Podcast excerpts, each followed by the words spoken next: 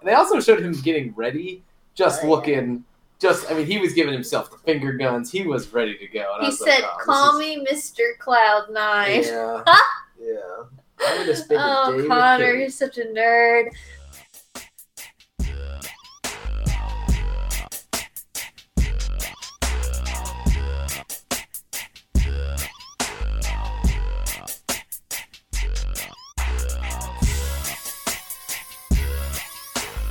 Ladies and gentlemen, welcome back to the Wheel Route Podcast. This is my only legitimate conversation amongst friends and lovers about college football and lifestyle and the Bachelor franchise. The Wheel Route is available on the internet at www.thewheelroute.com. You can get us on Twitter at The Wheel Route occasionally. You can send emails to wheelroutepodcast at gmail.com. Spell it all the way out. You can do that. And you can download the show, as per usual, from Apple Podcasts, Spotify, the Zombie Google Play Store, Stitcher, etc., etc. My name is Logan Whitehouse. I'm on Twitter, Logan on the Don. Coming to you guys live from Stuart, Florida, where we've entered a new regime of lawn care around here. We did not record last week, and since we last recorded, I have fired my lawn service and I have embarked on some home lawn service. So. Pretty excited. It's been raining. We're looking green out there. Still have some thin spots that I'm a little worried about, but I think we have a plan. We're gonna push forward with the plan. We're gonna, stick to trust the process through the summer. See how it looks at the end of the growing season. Who else is here this lovely evening? My name is Jordan Shank. I'm in Harrisonburg, Virginia, where it's continued the streak of being hot and dry. Things are looking pretty crispy in the valley, unfortunately. We could do with some rain. That would be a big blessing. But we're just living through it right now. And that's the way it goes sometimes. I'm on twitter.com @ShankJordan. Very excited for the Open Championship this weekend, ladies and gentlemen. We've got 3:30 a.m. Eastern tea times going off on Thursday and Friday. So very excited to alter my sleep schedule.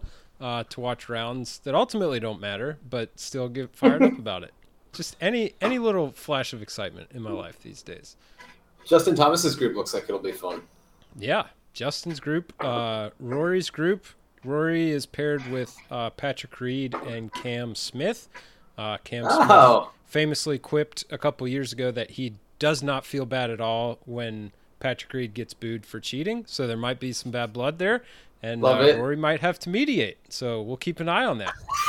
Cam Smith also with elite flow. Dirty style, for sure.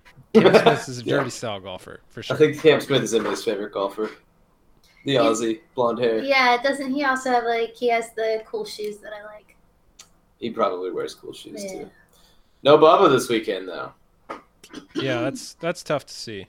But I guess I didn't fully understand why that wasn't going to happen for him, but I'm not going to ask any questions. I think an abundance of caution is probably a good thing to operate in these situations, but it seemed kind of weird. He's like, although I could travel, I can't travel. And I was like, I don't really know how it works. Well, but I think it sounded the charter situation. My guess is he could find a way, but it wouldn't be very convenient or comfortable. And so he just decided it. Again, I don't know all the details, but apparently he's a big bopper. He hits the ball too high. Yeah, and apparently the way they've put golfers through it this week hasn't been super popular protocol-wise. But anyhow, this is not one of those podcasts. You right. Who else is here? Is I, Coach E. Hey! Hello. It was a weekend of sports for Coach E. I was kind of impressed with myself. I actually watched some of the UFC fights with Logan, found myself feeling very compelled. I really liked listening to the broadcasters break down some of the strategies and why certain things happen or get scored the way they do. So I was really getting into it. You were particularly impressed with the Dustin Poirier defense that he employed in his last fight against Mayweather. He was talking about the sort of turtling defense that he was using, the shield, and then he would come through. It was really interesting. Yeah. Yeah, you said Mayweather. That's fine. Oh, my bad. Mayweather, Jesus. So that got me kind of just like sucked into watching some of the other fights leading up to the headliner. Yeah. Obviously, we didn't splurge. We didn't buy the headliner itself, but, you know, made sure to follow up the next day. So did wake up at 3:30 in the morning to use the restroom and checked on the fight and saw McGregor's ankle hanging sideways and. Yeah, it was a good night. It was a good night, so that's all right. Watched a little Wimbledon the next day, followed by the British and Italian soccer game. Yeah, yeah, that was a banger of a sports weekend. Yeah, I even had the game on while Logan was playing golf. I was pretty impressed with myself. Oh, let's go! I know. So you know, I'm growing, expanding my horizons. We've been taking in some F1 too. We have been, yes. It's just very soothing having sports on, I've realized. So in the F1 vein of things, did you guys watch the Netflix series? Yes. Oh, okay. It's our favorite. All right. I still haven't taken that dive, and that's like top 2 or 3 on the list of things to get to. It's like captivating. It is very – they keep it moving, which is great. You know me. I don't like things that drag on too long. I love that show. Because they did a good job of hitting you with some storyline, hitting you with some backstory, hitting you with some feels, and then getting to the race. And they just kept it moving. It was great. I never felt like one of the episodes was too long or like draggy or like there was a dull moment in that show because it was like, oh, this is interesting. It was either interesting or it was like mega compelling because it was about the races. And I wasn't like following it, you know, week to week. Roommate Dan used to watch F1 way back in the day. He was a big F1 guy. Back when Sebastian Vettel was driving for Red Bull and crushing the competition. No longer, Sebastian. It's not his. It's a young man's game, F1. But, yeah. Maybe Max Verstappen's game. Verstappen, the precocious Dutchman. Here he comes. And it does offer you the opportunity to talk like that a lot. Oh, we watched some Tour de France with your family, too. We saw Mark the Welsh Rocket Cavendish when I think he tied the record for most Tour stage wins. A lot of stage wins for that guy, considering he's been around forever. Yeah, the Welsh Rocket. I mean, what a nickname, too, you know? Holy moly. He endures. Love it. All right, cool. Well, yeah. What are we drinking tonight, guys? I am taking the plunge back into the Aha sparkling water. This is the watermelon lime variety. Not bad. Ooh, I've had that one. It's good. Yeah, I'm glad it's not too, like, it doesn't taste too fake watermelon-y. Like, it's not Jolly Rancher watermelon-y. That's a dangerous game. Yeah. So I think they got the right amount of watermelon. Not getting a whole lot of lime. Could stand for a little bit more lime in the flavor profile. But all in all, for, like, $3.50 for an 8-pack, I will not complain. Yeah, I will say, have you, either of you... had the Sour Patch Kids watermelons? Yeah. Yes, they're amazing. They're so good. But I don't want my water tasting. But in general, I can't stand fake watermelon flavor. Like, I don't really love, like, the watermelon Jolly Ranchers. I don't really love anything flavored watermelon. I feel the same way about strawberry, I'm going to be honest. Most things that are flavored strawberry, I'm not into. Mm-hmm. But I like a strawberry. Mm-hmm. You know? I'll mess up a strawberry. Mm-hmm. Strawberry shortcake. I mean, come on. So, anyhow, I just wanted to get that out there. Yeah. Thanks. Get out there with that take. Thanks for sharing your truth. Good to know where you stand on multiple fruits. Yes. Emily, what do we have here? Wow. I am drinking a San Pellegrino Momenti, which is just the tall can. Wow. And it's a lemon raspberry. It's good. It's good. It's really good. It's only 35 calories in this can. Dang.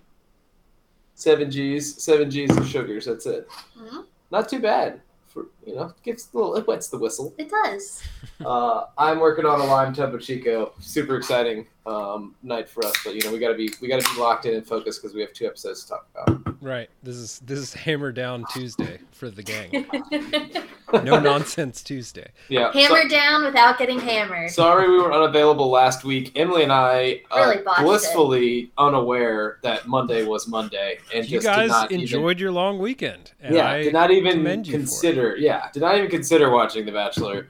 We both, I think, it dawned on us at the exact same time because, like, Emily texted me as I was thinking of it, like, "Hey, we didn't watch The Bachelor last night." Like, oh, wait, or Bachelorette. I was like, "Oh yeah, imagine that." So then we had to watch on Tuesday. We had some guests in town. You know, things really just unfolded for us. It really did. They really did. Well, shout out to Tim and Nance for making it in town. Good to see them. Speaking of the long weekend, can I just say one of the best parts about our long weekend was that on both Sunday and Monday night, we were in bed by like 8:30, 9 o'clock. We got our act. It wasn't before 9. No, I was in bed at like 8:30 Monday night. I read my book. Oh, okay. You came to bed at 9. Yeah. No. It was delightful. It was like, get the activities in early, have a great day, and just tuck in. Oh, yeah. It was the best. I'm really thinking I'm embracing the, like, Florida lifestyle. Like, let's have dinner at 4:30 or 5. The Bluebird special. Eat dinner at 4:15. Oh, it's so nice. Happy hour? I mean, what have I been missing out on with all these European-style dinners? We even went and got ice cream after dinner. I know. And then we're home. We're home in plenty of time to let the dairy settle, and then get in bed. You know, watch Jeopardy and go to sleep. yeah. Forget that the Bachelorette is on. Forget it was Monday. You know, just like aware. Just doing nothing. So hilarious. Anyhow, okay. All right, so Emily. Take it away. It's Bachelorette season. The tension is rising at the Tamarind Inn or wherever they're staying, and we got 2 episodes to talk about. Yeah. So last week's episode, we're gonna just go ahead and start with the group date, which was a classic Bachelor or Bachelorette date where they make the men engage in some sport, like a barbaric game. Event. That's like a bastardized version of a game. Yeah, in some just horrific outfit. It just, again, would not be able to go both ways. If they made the women do this, it would be appalling. But yet, we still trump ladies, these. You're going to mud wrestle in a G-strings. Let's do this. And yet, we still make the boys, like, we trope them around in these awful outfits and make them, like, prove their manhood playing sports, but whatever. And they're not even real sports. What are even the real rules? They call it bash ball. It was supposed to be a blend of... Listen, it looked fun. I was going to say, in terms of games they have concocted for various seasons of this franchise, this looked like one I could get down with. I'd be down to play some bash ball. Correct. Well, make it happen. The next time you come down, we'll get a group together. Jordan's naturally a power forward. He just doesn't have he doesn't have the frame to be a power forward, but right. I think this game is good. I think, honestly... You can flow a little more. Honestly, I think my build really suits rugby really well. I think I would have flourished on the rugby pitch. Never got into it, thankfully, for the sake of, just the composition of my bone structure. Sure. But, there looked like there were a lot of rugby elements in there, but they also had some, 8 or 9 foot basketball hoops that you could just throw nasty jams on, which I'm also built for. So, win-win. Springy. Yeah, springy athlete. I'd be going off the backboard to myself, windmill. It would be awesome. Oh, I would taunt so hard. Bad boy slaps out hanging there. On the rim. Yeah, love it. Yeah. I think the best part of this for all of us. The boys on the podcast are in. Go okay, good. I think the best part of this for all of us was just watching these guys just hit each other. I mean, they were taking. There were some tackles. There were some significant tackles that they documented. The worst one was the one that Virgin Mike absorbed, I think. Yeah. And he got right up. I mean, no problem at all. Hunter, the Scud missile, Hunter took him out. Hunter broke the ice real quick. Like that, because that situation is one where nobody really knows how hard are we supposed to go. Yeah. And then and then Hunter's just flying around like a maniac. It's okay, we can really let go because Hunter makes it okay. We can all agree that Luke P would have just absolutely run roughshod over everyone. He would have been cleating people. Numbers. Yeah. Even this is Sparta-ing people in the chest as they were going to dunk. Just cleat marks right in the middle. But Hunter picked up the slack. Seems like kind of turned the tension up a little bit, and then it was there's just a lot of body blocking. There was a couple good classic rugby style tackles, knee through the knees, taking a guy's legs out, and then I guess sweet Daddy Mike at the end there absorbed a pretty rough shot to the back. Was it Justin? Justin hit him. Yeah. Justin felt bad, but it was sort of one of those hit him square in the middle of his back, little neck jolt. Yeah, we've definitely got the wind knocked out of him. Yeah. When he First of all, this man's in his 30s. Like, everything hurts when you're in your 30s. Like, it just doesn't matter how you got hit. It just matters that you got hit and you went down and, like, you're going to hurt. But you could definitely tell the wind got knocked out of him because when he went to stand up, he just, like, didn't quite have his voice. He's like, yeah, I'm fine. And you're like, oh. Yeah, yeah, and listen, I mean, getting the wind knocked out of you sucks because it's, like, it's a very helpless feeling, and you can't help but make, like, really, really sad noises while you're like regaining. Right. It causes way more of a scene than it should. Yes, than it actually does. You're just like the lady who fell when she was smashing the grapes that time, and that classic online clip. You seen that, Jordan? Probably. The lady like falls out. It's like ow, ow, ow, ow, ow, ow, ow, ow, ow, ow, and just like it's like a scene from Family Guy. Anyhow, it's all good. But yeah, so we had the classic, you know, Katie comes running in, she's worried, you know, things got a little intense, and then she just, you know, completely pansies out and invites everybody to the cocktail party, because everyone's a winner in her book, and they all tried really hard. Well, and I think Hunter was probably pissed because he thought that, like, he was going to win Katie's heart by like playing free safety in bash ball and scoring 38 points. Yes. So yeah, the like cocktail party, Hunter just continues his aggressive approach onslaught, and he uses his kids as leverage with Katie. He like pulls out all these photos and talks about like, oh, yeah, this is Dad Hunter. Daddy Hunter. It's oh, like, gosh. Ooh. Gross. Yeah, leading with the line, like, I don't show these to anybody. Or, like, I'd never show these to anybody. Like, okay, you do. You definitely do. Photos. Yes. Yeah. Photos. These are well-worn photos. You pull these in and out of pockets all the time. Yeah. Also, maybe you just need to be Daddy Hunter all the time. Like, maybe that's a better version of you, and you should just keep on keeping on here, buddy. Yeah, maybe leave like, Bashball Hunter in New Mexico. Mm-hmm. Bashball Hunter, ready to win the heart. Emily, you were saying that it would appear that Hunter is shorter than maybe. Oh no, that was Roger Sherman's article where he was like, Hunter is definitely shorter than what he appears on television. All the guys were calling him the Tasmanian Devil or the circus guy, so he's like, it's got to be 5'6" tops. But yeah, they've done a good job of hiding that to this point, I think. Yeah, they put him in the front row. The mistake was he wore, jumping forward a little bit to this week's episode, he's standing in the front row at the rose ceremony with like a white tuxedo jacket on, terrible. Just like the damn Mater D outfit. Yeah, like, he looked like a driver. It really pointed out how short he is because it just like cut him off in a really weird place, and he like stands out against all the other guys. It was not good. There was Hunter, some aggressive if you're listening, choices. Makes you know take a step back, reevaluate, maybe lessons, get rid of the white losses, jacket. Brother. Poof. Yeah. Also, let's reevaluate the hair while we're at it. It's about time to give the give up on the Ryan Cabrera like 2007 hair. Not great. Yeah. Make you look a little less like crazed. Yeah. You know what I'm saying? Like he just has kind of a crazed look, and like I don't think that's probably doing him a whole lot of favors when he's out in the mix. I think his tattoo doesn't help either. I don't have a problem with tattoos or even sleeves. I think it's just like if you're gonna do that much tattoo, like a full sleeve.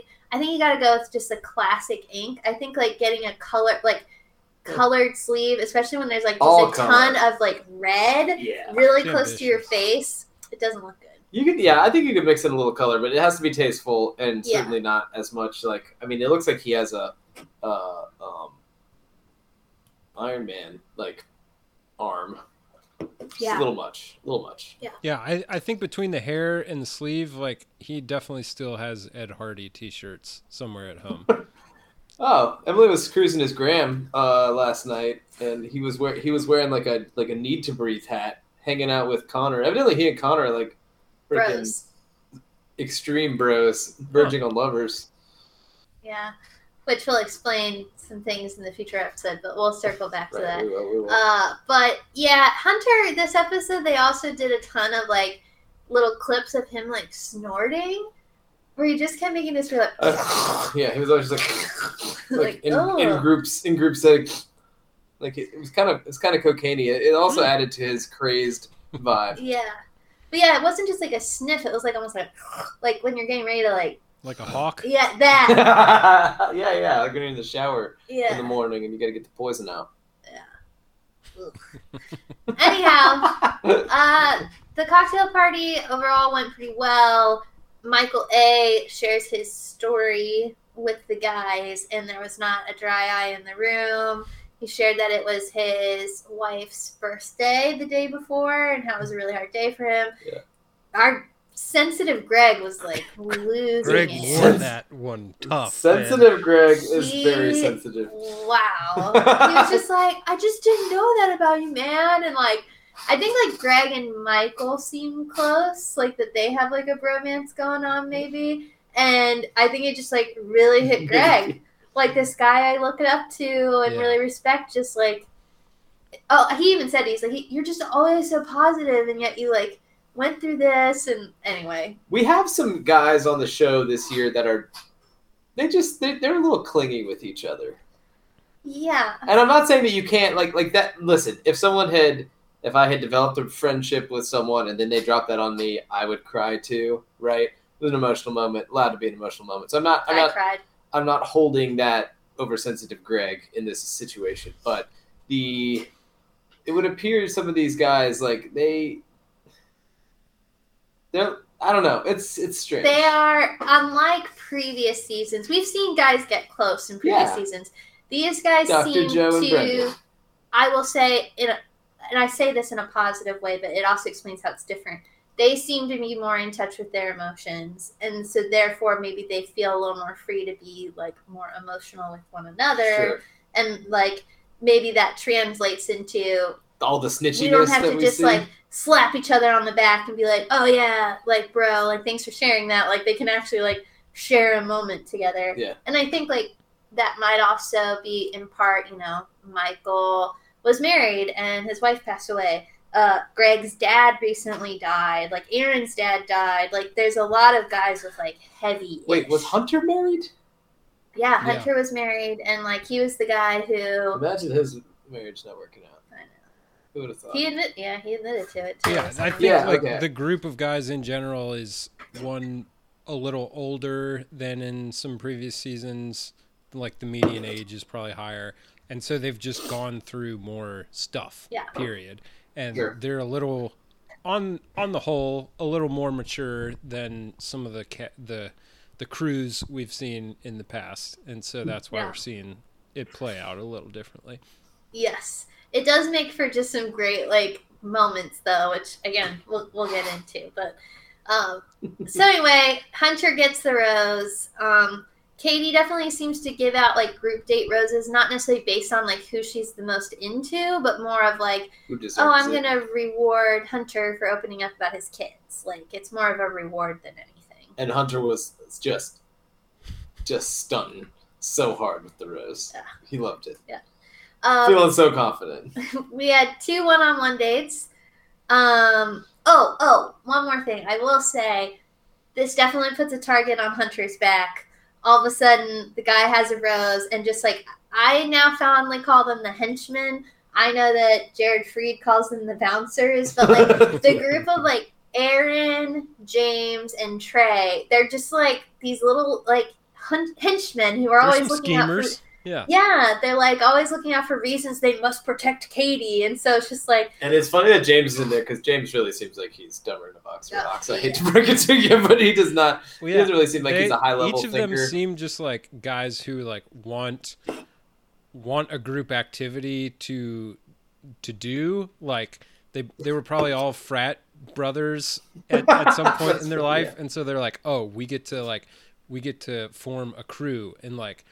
Have a common goal and a common desired outcome, and let's do this because we're bored otherwise in the house, so let's team up and bang somebody out of the house.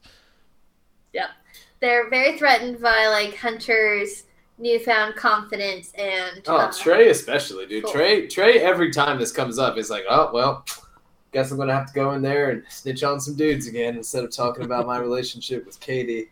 Which is so funny because it's like, I mean, what are you going to go in there? Like, I got 7 minutes. I got some points to cover.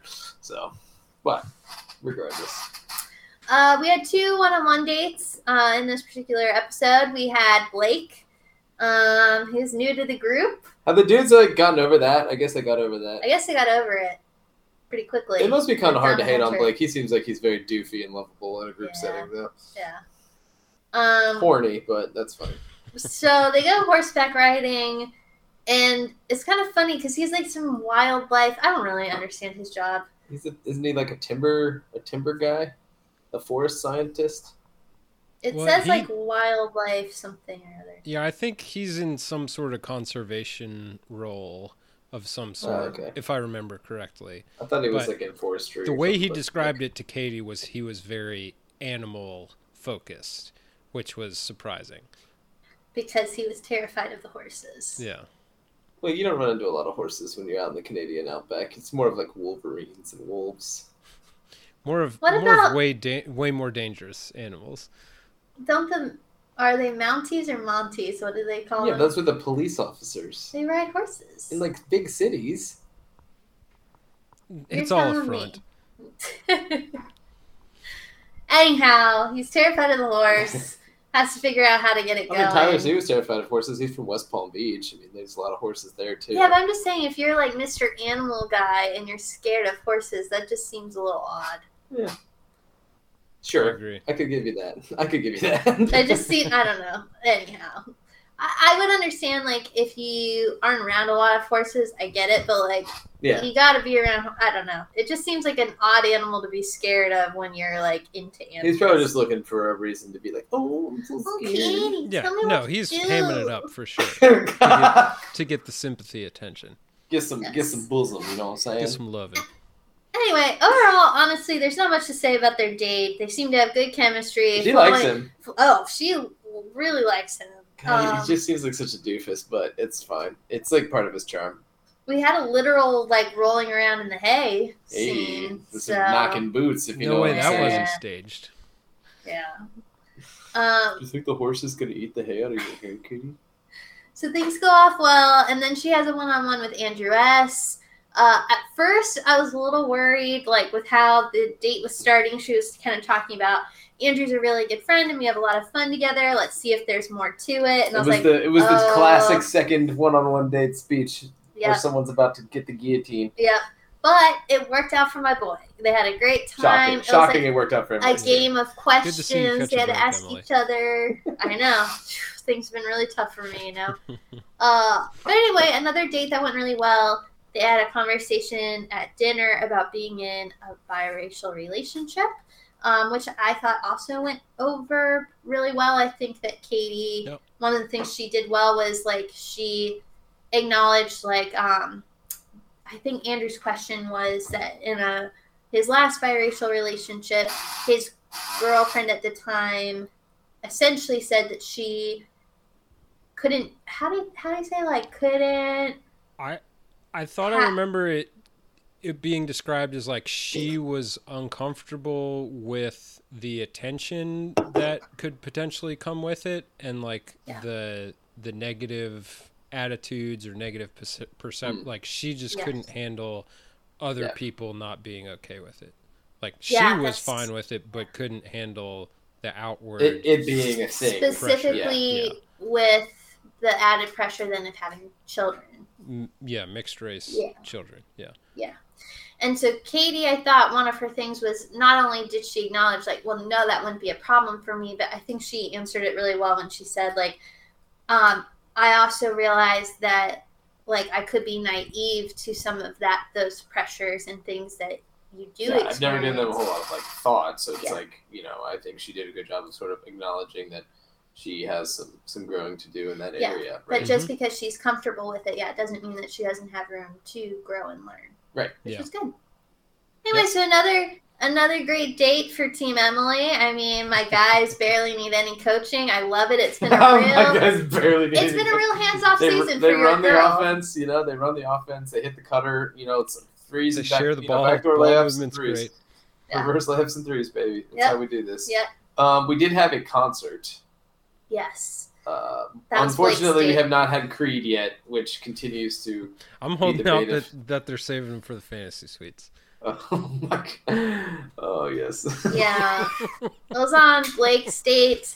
It was a concert with Lane Hardy, who I've read was the 2019 winner or runner-up of American Idol. What is that show? Yeah, American Idol. Yeah, American Idol.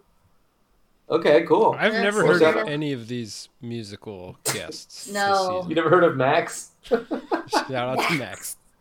Just Max. Wait, who is this? Looks like a child.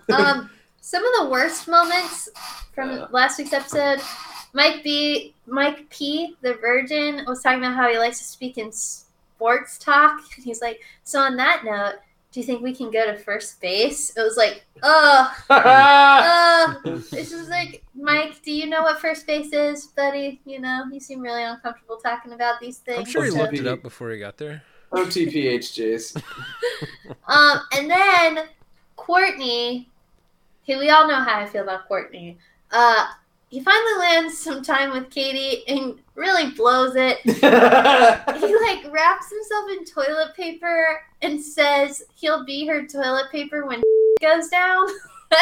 And then when she laughs, he says, yeah, I'm really on a roll. I was like, oh no, Courtney. Yeah, he was trying to replicate the magic that he, swept us all off our feet with on night one. I'll be your toilet paper when goes down. How would you like that as a line? Oh, it's terrible. Mean, it's a little like that would have been a good line as getting out of the limo wrapped in toilet paper. Maybe you don't save that for week 4 or week 5. Mm-mm. Like when you have had little to zero screen time this whole time, right? Like you gotta come out there and just say some snappy stuff, Courtney. You just gotta be Courtney, you know. Yeah. This particular week, Logan's team took a big hit. Thanks. This is true. Jordan and Emily's team kind of came into episode 6 pretty strong. Logan came in with 2 contenders. No, three guys, you had Aaron and Connor going into this week. That was it? Yeah. Yeah. Wow. Yeah. Small, not great. I was really holding out hope that Connor would stay around or Aaron would maybe have I'd finally have something that wasn't him yelling at another dude as a plot point, but.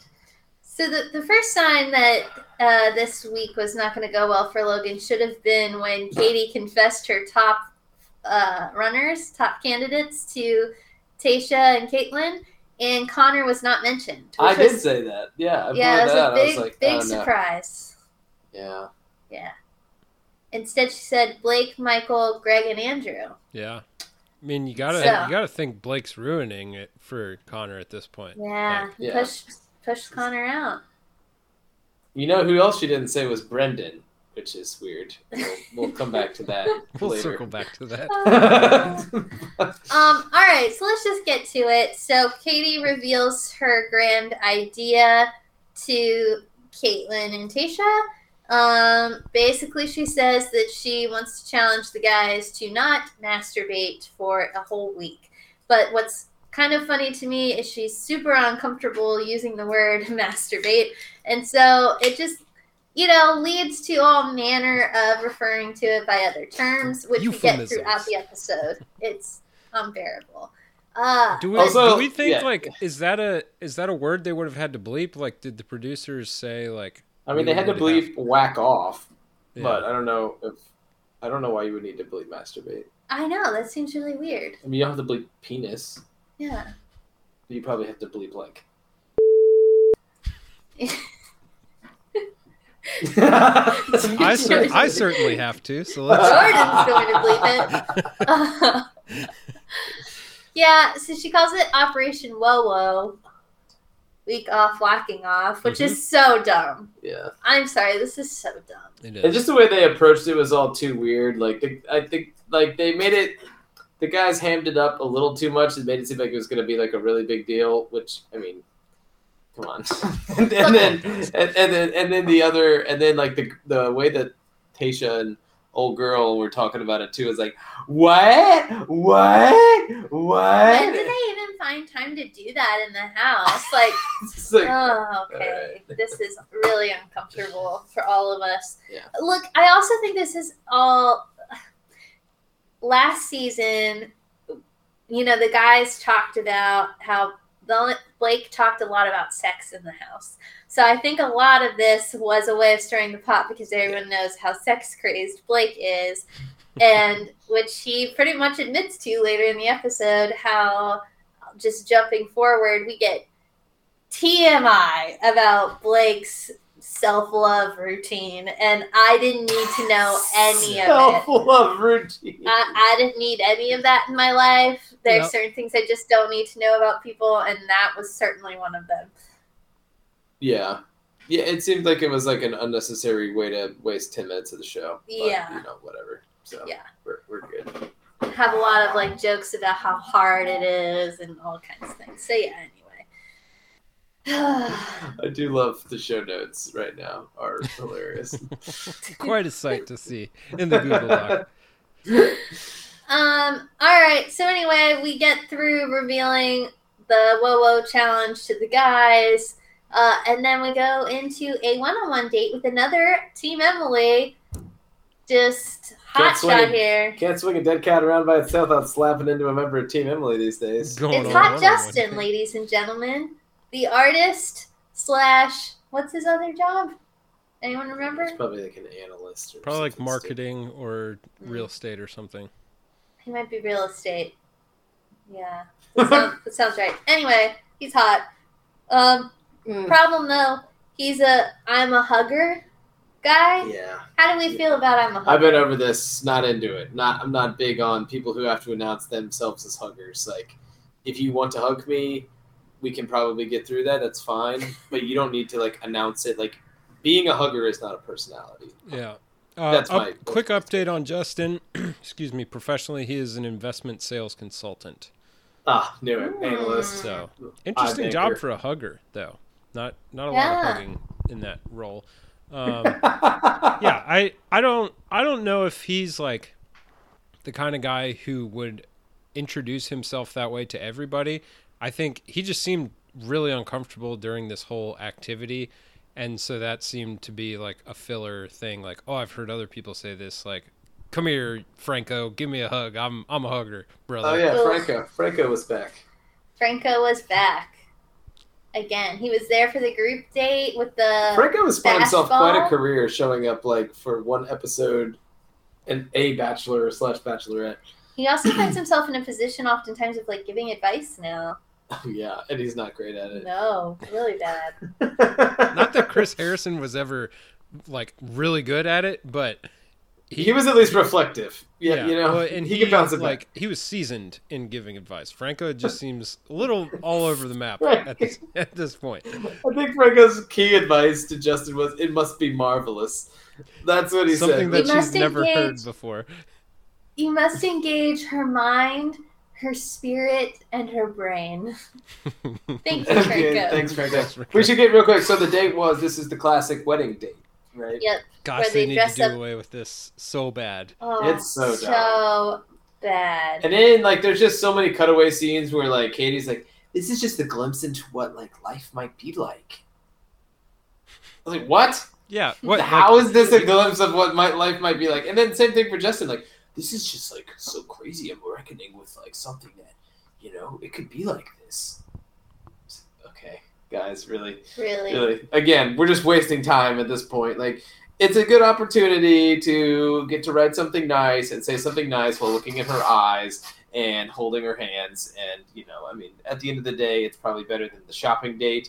But, I mean, I don't know. Oh, I wonder if we're going to get a shopping date this season. I have in the past clamored for this in the name of equality.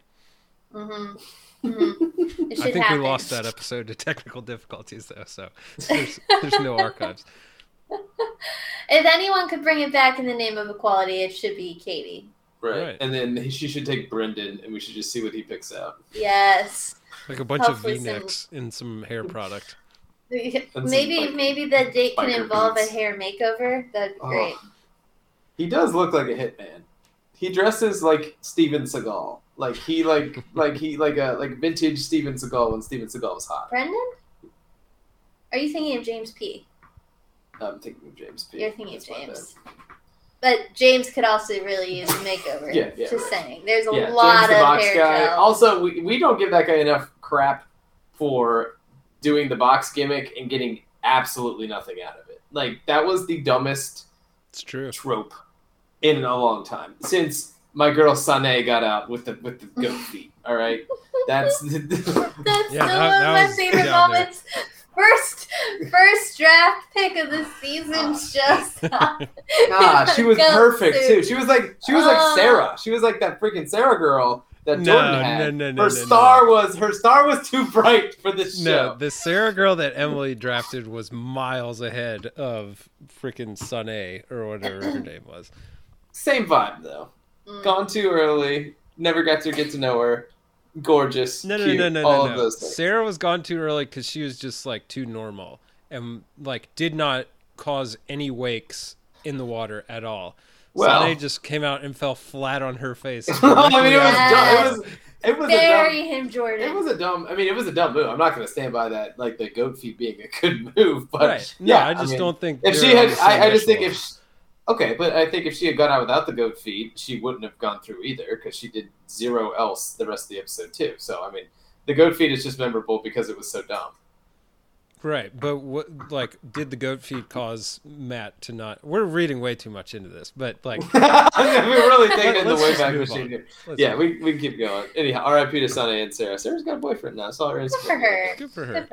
She seems to curate her pictures down. She keeps 12 pictures at a time up. That's apparently a young person thing to do, I've heard. I wouldn't know because I'm an old now, but... You don't want to be hella creeping. Yeah. Oh, interesting. I can't imagine posting that much. I think the last time I posted on Instagram was a long time ago. Anyway, at their dinner, after exchanging their written vows, we learn a little bit more about Katie. She reveals that the day was really hard for her, since her dad died and she won't be able to share her wedding with him. But then she reveals that she doubles down. Recently learned after her father died that he wasn't her biological father, and that her bio father has made contact with her and wants to establish a relationship. Whoa. Is she heavy close with her mom? I don't know. We haven't learned much about her mom this season, which makes me wonder if maybe there's some not animosity, but maybe some, how could you keep this from me my whole life, maybe ish coming up. Yeah. No, I'm with you. I mean, it is very curious. Yeah. Yeah. Anyway, pretty heavy. Justin responded really well. He didn't just give the kind of standard answer. He seemed genuinely empathetic and understanding. Thought he navigated it well. Did the bare minimum, which was good to see. Yeah.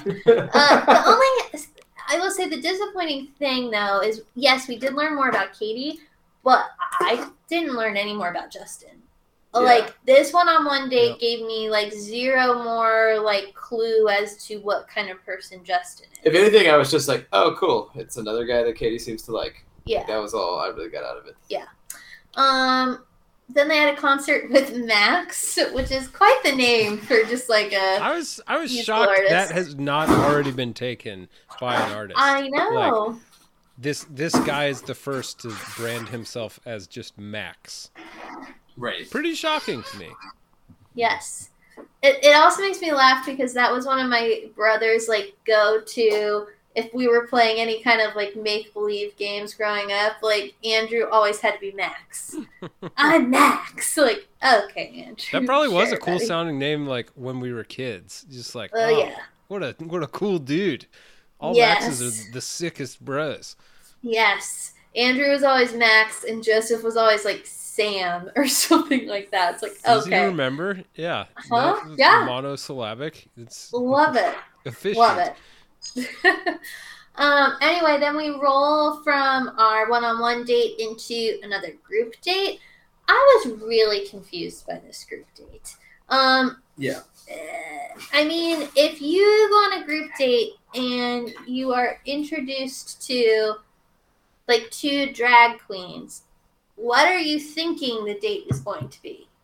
And there's a, mind you, there's also a runway the drag queens walk down. And you're surrounded yourself, and you have freaking James the Box Guy and a bunch of really manicured dudes that would, and old big boy from Arizona State. What's his name? Aaron would have been hilarious to do drag with. Yes. So I think that's what the guys were thinking too, because Michael A, Dad Michael, says, "Oh, if it's drag day, I'm going all the way." Yes, Michael. Yes. Would have been really interesting to see him in drag because he has like such thick facial hair. Oh, you know that dude is hairy. He has like an instantaneous like 5 o'clock shadow. So I just like he would have had to like just bick it down and get right out there. Yes. Blake. Oh God. Blake delivers the line, "I'm not sure if I'm supposed to be checking them out or not." I was like, "Oh." Which is so ridiculous. The guy goes 24 hours without self-love, without burping the worm. It, like, doesn't know if she should be turned on by drag queens or not. Oh, I think that's a you. I think that's a you issue there, Blake. I don't know if there's a given. There's not a right like answer that the producers are going to give you. A procedure on how you're supposed to approach it. I do suppose if they had done a drag show, it might have come off as a little. It could have been a little, insensitive and offensive. But at the same time, I feel like we did also dress all these dudes in like 1980s wrestling singlets and force them to like grope each other on the field of battle, a couple days earlier. So, I wonder too, like with this group of guys who do seem to be more mature, like something like that, you could definitely. Again, you do have to be careful because I do think it could come off as offensive, but it also could come across as like, this seems to be a really like accepting group of guys. And it's like an opportunity to show that like, this is something you're comfortable with. And like showing off, like the whole point of drag is like having an alter ego and like how much do you other side of you. And I think there could have been a way to do that could have been more like empowering and supportive of the community. Like maybe they could have each worked with a respective drag queen to style their own drag queen. Exactly. I think that would have been so much more fun than what we actually got, which I'm not even sure what we got. I am mega confused, and if you can't tell by my tone, I was kind of mad. They sold it like it was going to be a roast, but then it was like you were supposed to get up. It was like also a debate, so you're supposed to basically present a case for why you're the best for Katie, which I feel like we already did. Didn't we already do this? Yeah, and then because they were like presenting why they're the best for Katie. Minutes. Oh yeah, then we did the like sales pitch of why you would be the best lover. That's right. And that was also a bad date. Awful. Well, and then it got confusing because they're asking them questions that, of course, the guys are going to talk about themselves and present themselves in a good light. But then the queens are like, "This is no fun. You guys are being too nice. This is supposed to be a slam off." And it's like, but you're not asking questions that give an opportunity to like roast the other dudes. It was just very confusing. A lot of mixed messaging going on from the organizers. I was very upset. But somehow they got around to just asking a question. Who do you think is not right for Katie? And the henchmen just proceed to the dudes were Hunter. Excited that they were going to get a go at. They were going to get to have a go at Hunter. Yes. Old H dog. When he like he even knew beforehand, like I'm gonna get targeted. I'm gonna catch a few. But he was totally in on, like, I'm going to catch a few because they're all jealous that Katie loves me the most. Right. Yeah. They're just jealous they don't have what we have. Classic Bachelorette line. Very true.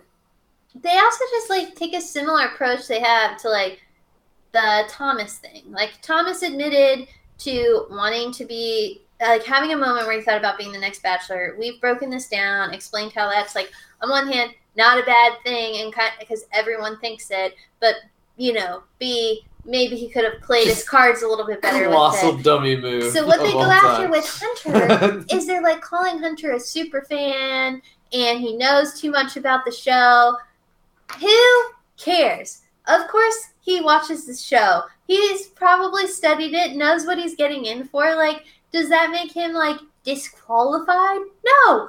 All of these guys have probably watched the show. But what got it was that he said something to Greg earlier about how I think that you and I are in the top four, along with, who else did he name? It's like you, me, and... Mike. I think it was Mike P. He said Connor, didn't he? That's he was the one who said Connor. Yeah, he said Connor, then one other that he didn't reveal. He didn't reveal before. So he was really locked in. So the guys like talk about that. He has a top four list. Really had his it was just so dumb. Well, and he also said something too about like, oh, he thought Greg might get a second one-on-one, and Greg asked like, do they even do that? And he's like, yeah, it happens. Like not often, like, but it happens. Pretty rare. So it was pretty like rare. He was approaching the day very much from a like game theory perspective of like how does this landscape usually play out and how do I position? Calculate where are we in the flow? Was a word that got thrown around a lot, which was easy to see why. Yes. I also think there's a way you can like bring up those concerns without necessarily bringing up like, oh, he's a super fan that knows too much about the show. I just think those are like dumb reasons to like bring up to Katie. Like instead you can say things like, he's really calculated and it seems like he's just playing a game and trying to like position himself to win versus like, oh, he's a super fan of the show. Like, I just think that's so. Well, cool. I think they were trying to get that point across, that calculated point across by bringing his super fandom or his experience. Like, he is this calculated because he's this experienced in watching the franchise. Like, one caused the other type deal. Yeah. They didn't do a very good job of connecting those dots, but... No. Not that I would expect that group to necessarily do so. You wouldn't expect James to be able to connect the dots, why ever not? To just whip out the laser pointer and draw a clear, concise argument. So anyway, it fell a little flat. The whole date was just awful. And so at the cocktail party, I mean, go ahead, Katie. She opens with a toast where she tells the guys, like, some of your connections aren't enough. So basically, like, step it up, boys. And I was like, okay. Yeah. Like, I like this energy. Yeah, she was the word, oscillates between, like, pretending like she doesn't know what's going on and then just, like, absolutely controlling the situation. It's interesting. Like, it is. I mean, and some of it might just be framing, but, like, it's like whenever she's talking to old girl and Tayshia, like, it just turned, it's like they're treating her like she's some sort of just like total noob that like would never be able to get through this without their counsel, which is terrible. But then any other time, like, she gets framed as like, and the way all the guys talk about her and the way I feel like she was sold to us was that like she's strong and can make her own decisions, and you know, so I don't know, it's just really interesting how it like seems to go back and forth. But I think they like acknowledge that she's not like a typical personality for the show, but then but by doing that they almost make it seem like she needs help, which is bizarre. So I don't know, I just wanted to point that out. I thought it was interesting. Nice, a smart observation. Thanks. So the henchmen all use their time, even after having been warned that some of their connections just aren't enough. The henchmen proceed to use their time to talk to Katie about Hunter. And, Katie then confronts Hunter. He really doesn't have much to say. And Katie goes and pukes in the bathroom. Yeah. Which I'm not convinced is because she was, like, stressed out. Pregnant? I don't know. She think Blake wrapped her up in the hay? I don't think she's preggers, but... That would be wild. What twist? It could be something just between just cumulative stress, not that particular thing. Yeah. Or just being tired and run down. We've known, like, leads who've gotten sick in the past. Maybe had a glass or two of Cab Sav too many. Exactly. I think there was other reasons why maybe she was feeling sick. And, I mean, listen, we don't need to break this down for the bazillionth time. I do think, though, that your guy Andrew S. mentioned this. Yep. Like, gotta be kind of. It's a fine line to walk when you're gonna be, especially for someone like Trey, when like it seems like the whole basis of you staying around is that you're kind of just like dunking on people that you don't like in the house that you, and like, and you're hiding behind this idea that you're like protecting Katie, right? And it's, so you're doing nothing to like actually be there for Katie yourself. You're just protecting her and hoping that that like helps, you know, increase your chances of getting to stay around so that maybe you can get to know her. Yeah. Like I think, I also in some ways think that the way that this shook out, like Katie sort of had to do something about Hunter because she had already basically seen two people off already on the show that were, you know, not there for the right reasons and were manipulative and whatever. So it's just kind of like, ugh, you know, I could see where maybe she feels bad because now she's like, maybe this is the first one that she actually feels like she kind of liked Hunter. And it's like, oh, but she probably knows she has to send him home because otherwise she would be inconsistent or, you know, whatever. But yeah, but at the same time, like, I just think, I don't think it was a bad move at this stage for these guys to like spend time on that and like be all butthurt about freaking Hunter. Like Hunter's just like clearly a strange guy and probably rubbed some people the wrong way and like appears to be a little maniacal and intense about his approach to this, but also like I don't know.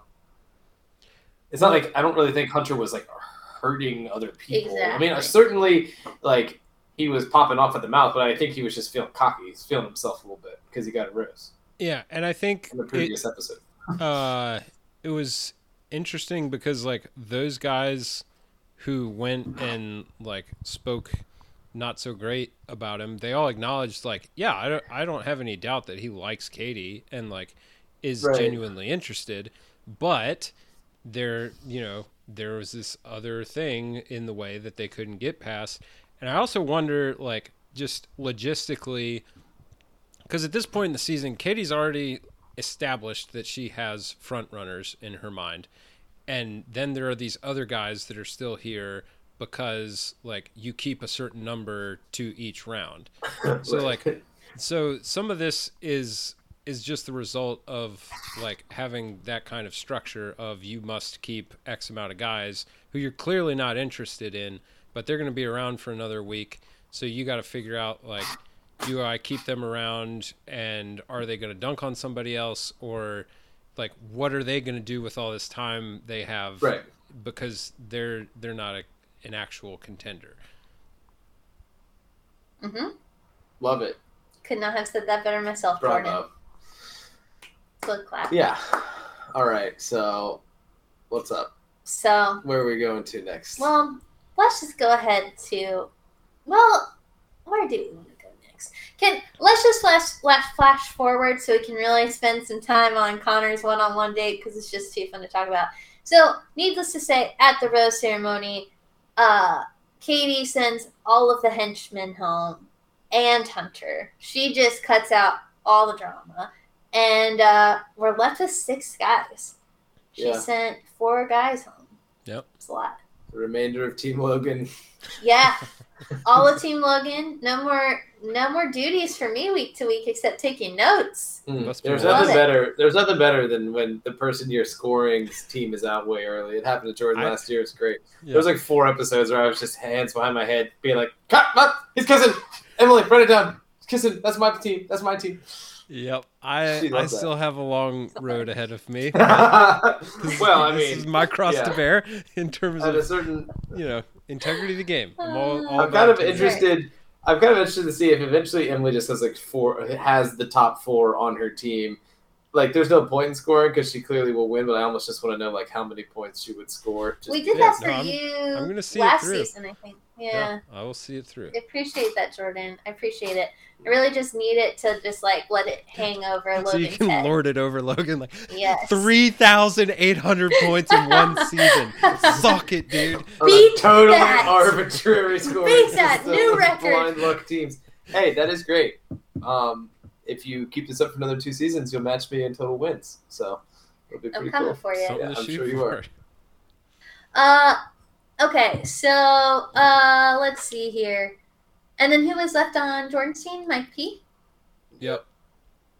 The one lone star there. Just keeping the universe in balance. Yeah. Okay, so we have Connor B's one-on-one date. Oof. Man, this guy, he's a real cornball. Yeah. I mean, he seems charming. He seems like he probably would be like, you would remember him as your favorite math teacher, right? Oh, like, yeah, a lot of pizzazz. Probably played the ukulele in class. You know, gets down for spirit day. Had the best snacks. Like, you know, this dude has the best snacks in his room. Yeah, not unlike kids probably manage to like get to have their lunch in like his room. Let's you watch YouTube on the computer if you get your work done. Like, that definitely. Teacher. Yeah, but you know, Cat Guy, he wasn't long for this world. He's a little too excited, a little too amped. Yeah, we should have seen the writing. Too much dip on his chip. Yeah. I mean, I don't know how else to put it. Like he was a little like over. Yeah, I don't know, overexcitable about overproduced, like, maybe. Yeah, the times that he and Katie would spend together, and like he would like kiss her and just be like, wow, we kissed, and wow, and there was like, okay, man, rope it up a little bit here. And it appeared that he kissed with a lot of forehead. He also... big time leaner in her. He also was doing... he's had a lot of bad kiss moments. Like, the first one was while he was in the cat costume. And he got his, like, cat makeup all over her. And then when he went for a follow-up, he, like, made some kind of joke of, like, I need to kiss you again without the paws on, because last time I was, like, had my cat costume and my little paws were on your face. So he asked her for a kiss redo, essentially. Right. And then afterwards asks her if it was better. So, like, now you're the guy who asks the girl, how was it? For immediate feedback. Not good. It was just, like, every time he kissed her, he made some kind of big deal out of, like, there was the one where he gave her the, like, come here. Yeah. I hate just that so here. Much. Just come here. Come here, you. Oh. Come on, sit on Pappy's lap. Anyhow, so not many great kiss moments for your boy Connor. The deep V, by that I mean aggressive unbuttoning, has also just not been great for your boy. But and I genuinely wonder, like, how much of that is just like, I'm not in school, I'm on vacation, like I'm letting these buttons go, dog. Like I'm tired of being elementary school appropriate. Yeah, I've never seen like, such aggressive on buttons. Like I said, like, listen, you can usually judge my sobriety levels by the number of buttons I have unbuttoned, right? But like that's like it's like a fun bit to do, you know, when I drink. Oh, that's what it is. Okay, gotcha. Well, what else would it be?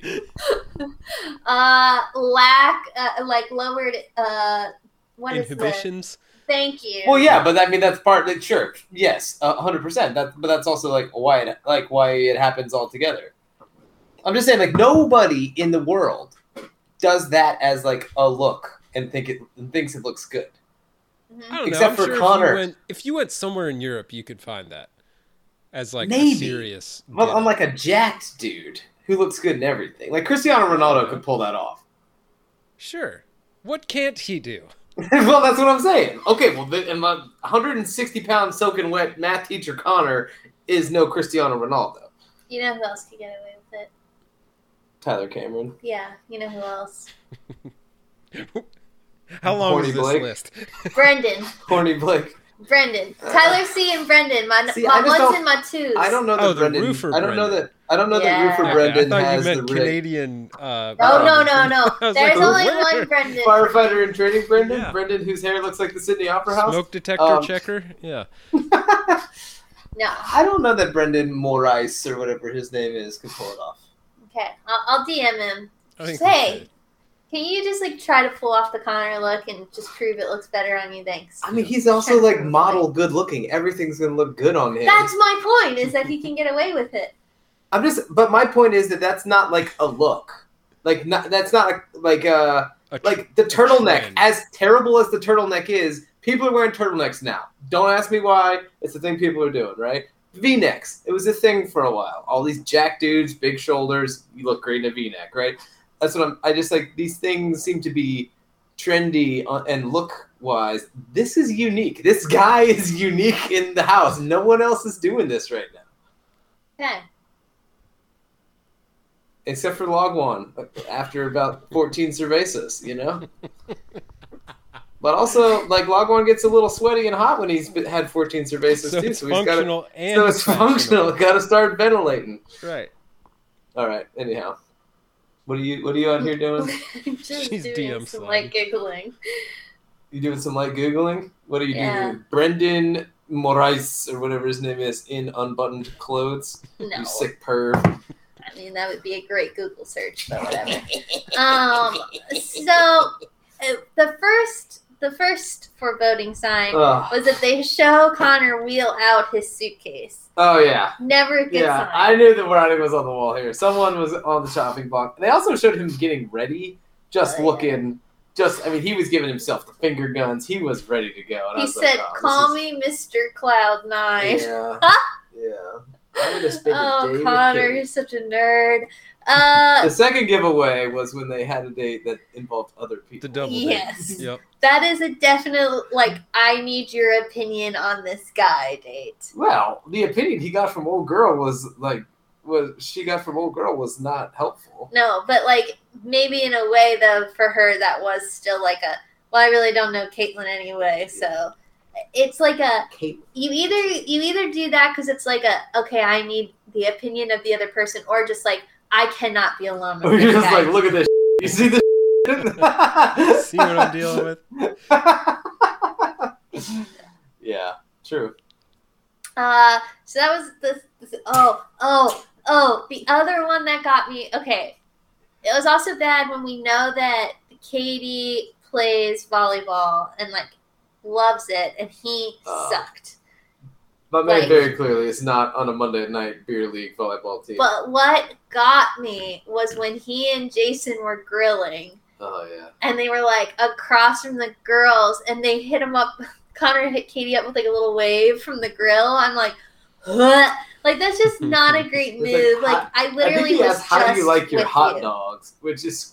And her answer was a little crispy. A light crisp. Light crisp, which is a wild answer. I've seen that used to describe a Sauvignon Blanc, a light crisp. Or a Bud Light. Yeah. Light, crisp, refreshing Pilsner lager beer. Anyhow, it was bad. And he was like, okay, babe. Which, and again. Then the wave. The wave to me is what? Is, I'm just right here. You were just with me. You don't need to wave at me from right there. Too much dip on his chip. There's too much dip on his chip. I know. It was not good for your boy. But yeah, Kaylin and Jason were just talking him up. I really like this guy. He's just a nice guy. Well, guess what? Nice doesn't always do compatible. Did Jason look kind of like the evil Jedi guy from the new Star Wars movies? Yes. Little Kylo Ren vibes out of Jason, maybe. Kinda. Could have been the hair and the nose. Yeah. I see it. Anyway, Katie keeps saying, he's really nice and we're friends, but there's just no spark. And Caitlin's like, well, you should just try to kiss him and see if there's a spark. Which we all know how the kissing with Connor has been going. Right. And real quick, Caitlin, this whole time, is just pouring it on. Oh, yeah. And I know you said that, but just and to a weird degree where clearly Connor's about to get the axe because she's he is so great and let me just tell you that what's her husband's name? Jason. We started off as friends too. She was selling that that was unique also, which I hate to break it to you, not that unique. And guess what? But, it's also some might call that healthy. Just because you start off with as friends, you might still have a spark with that person, whatever that's supposed to mean. And you start off as friends. What Katie is basically saying is there's just nothing there. Basically she's saying I don't even know if I want to hang out with this guy as friends. Yeah, it was really nothing. Strange that even from the beginning of the date, she seemed to position it as he basically gets one more shot to kiss me and make it happen, but or else, and which is just a wild framing. I want to feel the vapors. I want to feel the vapors. If I don't feel the tingles, then this is going nowhere. Just a real weird kind of criteria to set for your afternoon. Yes, absolutely. So anyway, obviously the kiss didn't do it for her because then. Oh, the best, too. Sorry. The other red flag was when Connor asked, so what are we doing later? Like, what's the plan for tonight? And Katie says, well, that's all to be determined. Like, oh, yeah. Yikes. Okay.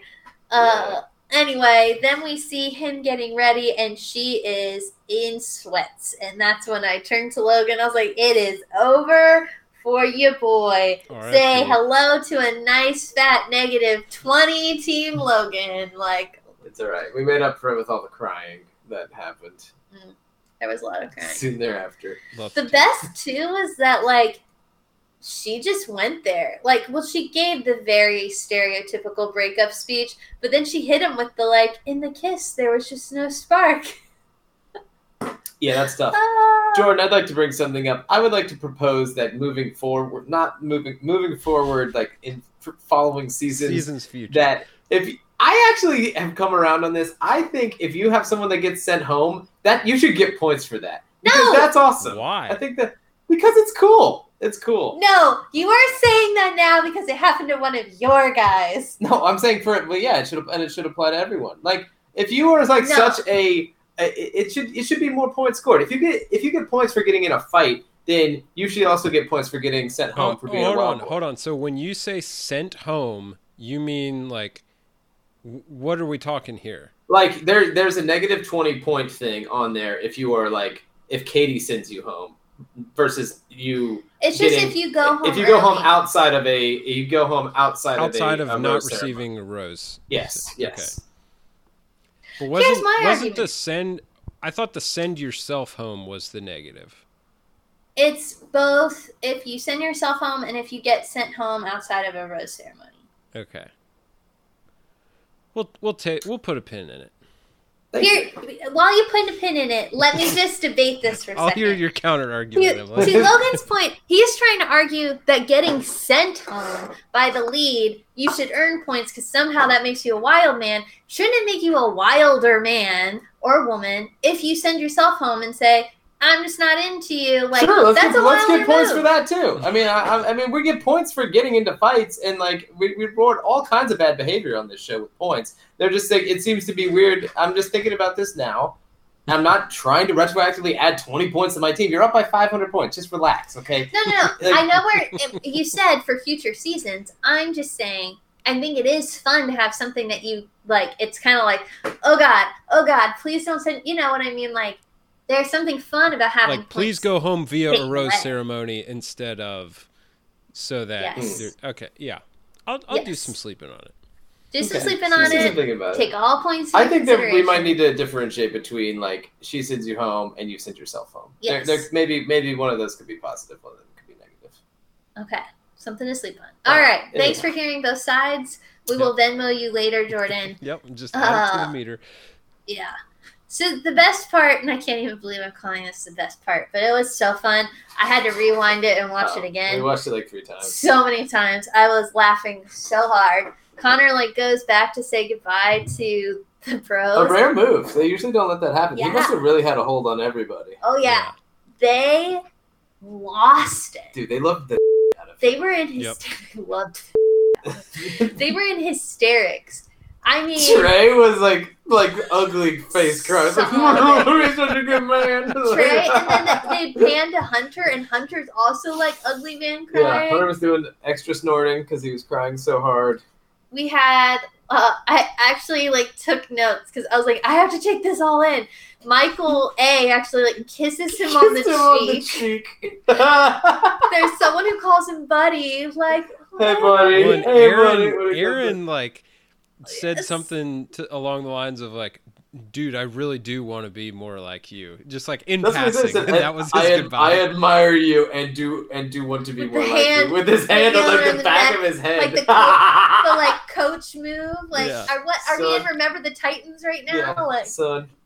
Oh, it was great. The house. I mean, that to me, like the house lost their house dad is what that was, and like, which is crazy. I think both in that environment and when he like talked through the breakup with Katie, you saw a lot of good teacher elements coming through of like the teacher is admired by everybody in the house. Like, not a bad word could be said about him.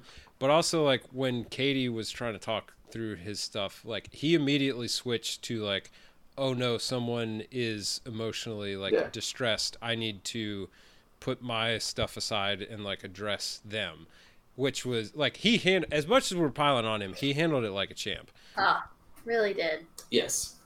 Yeah. Some great lines from Logan. Do you want to go ahead and say why you thought they were so emotional? I just said, like, oh, I mean, geez, these guys are all emotional. They haven't whacked off in a week, so there's, like, got to be a lot of pent-up emotion in there. You know? They don't know what to do with this. All these hormone levels. It's like, oh, this is just so beautiful. I'm going to miss you.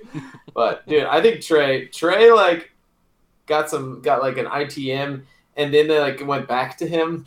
And he was just like full ugly face, like the pulsing, really rocking. Yeah, too. The pulsing face you do when you're like crying, like you can't control the lip. Oh man, it was tremendous. I mean, it was really great. So great. Logan also pointed out like all the crying we've seen from like the teasers this season, like were all from this. It had nothing to do with Katie. It was all the night Connor left. Like that is all like the like little clip bites we've gotten from the teasers. I thought that a fair amount of them. It seems like there's something. Because it was kind of teased as like something shocking happens that blows the entire house up. It was like one guy got sent home. Like, yeah, that hurts, but like I've never seen that happen. A kind of doofy guy who none of us thought would win got sent home, but evidently like all of the dudes just loved him. So. Blake takes this moment to show up at Katie's and has like a say anything moment. With like a turtle box speaker. Turtle box speaker over his head playing the song from their one-on-one date, and then they have like some aggressive making out. Aggressive hallway kissing.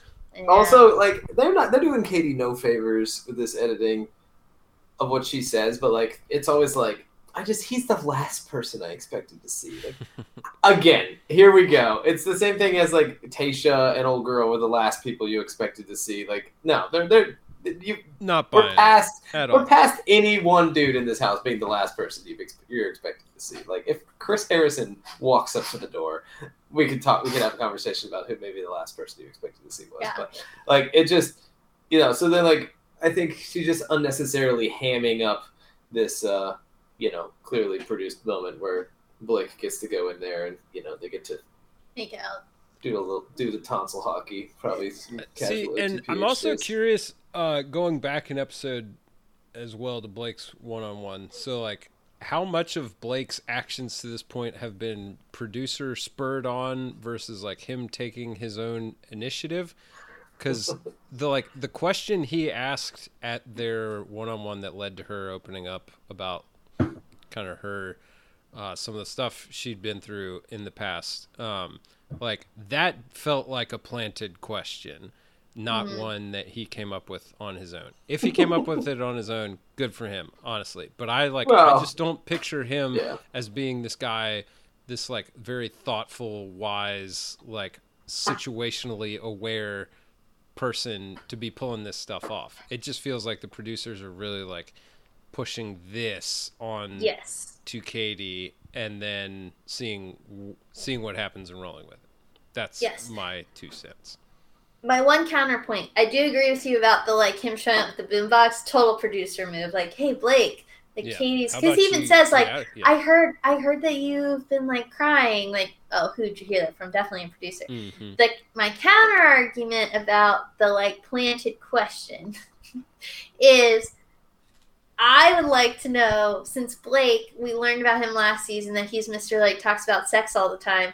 For him, if it's like a this is the girl who, showed up with a vibrator and, like, talks about being sex positive. And if he has a different idea of what sex positive is, like, I could totally see him being the guy, like, so, like, tell me, like, about, like, how'd you become that person? And, like, Miss Sex Positive. Like, and he probably, like, was not expecting that deep answer. Like, okay, yeah, no, I can buy that, too. If he just, like stupidly, curiously. I just thought that sex positive meant that you, like, really like sex, I'm super positive about sex. Yeah. No, that's a good point. Anyhow. All right. We are all caught up. Yeah, so So Team Emily marches on, likely victorious, unless a bunch of people send themselves home repeatedly. And Mike P is somehow the last one standing. Yeah. That would be phenomenal. With his cross on his chest. I just made it through another week unscathed. Yeah. Why don't we, just go ahead and give the people what they want and let them know what the score is. Yeah. Yeah, let's let them know. So Team Logan has wrapped up the season with a cool 725 puntablos. Not bad, given the fact that I'm going to be missing out on 4 weeks. Team Jordan, a clear 100 points ahead of Team Logan with one virgin man still in the race. And Team Emily with 1,205 points, an absolute just mollywhopping. Shellacking. At the hands of Team Emily. She still has Andrew S., Brendan, Sensitive Greg, Justin, and Michael on the team. We forgot to mention that Brendan got the last rose. Yeah. And, I mean, there's been some real surprises, some curveballs at times in this franchise, but none bigger than Brendan really making it through the last 2 weeks, like with little to nothing going on. The only thing we got out of Brendan this week was that he was pissed that people took his time. I'm so pissed right now, bro. He sulked into the corner of the couch. Yeah. At the after party. So anyhow, what's Boston Christian up to? Anybody checked in on him? Oh, we should check in on him. I like Boston Christian. I'd love to see him in Paradise. Oh, a little breaking Paradise news. I did see that 3 of the 4 guys that got sent on last night are on have been signed for Paradise. Oh, wow! Awesome. Trey, henchman in Paradise, huh? James, yeah. Aaron, yes. Good. I'm excited for Aaron in Paradise. Oh, he will thrive. It on. You get if you bring Cam back, you get Aaron and Cam mixing it up, fighting each other. Oh. Let's do this. Just inject it straight into my eyeballs. Yes. I wish Clay was there. Well, Logan, sign us out, bruh. All right. Well, Jordan, do you have anything else to say? Any announcements you need to make? You good? I'll save Emily? It for the paid episodes. All set. All right. Cool. Thanks for joining us. This is the Wheel Route Podcast. God bless you for listening. We're at the Wheel Route on Twitter. Wheel Route Podcast at gmail.com is the Gmail address. And the email address. And you can get the show at thewheelroute.com. You can stream it right there from the website, learn more about the show, or you can get it from your favorite podcast acquisition service like you always do. Go Gators. Go Hoos. May the roses ever be in your favor, boys.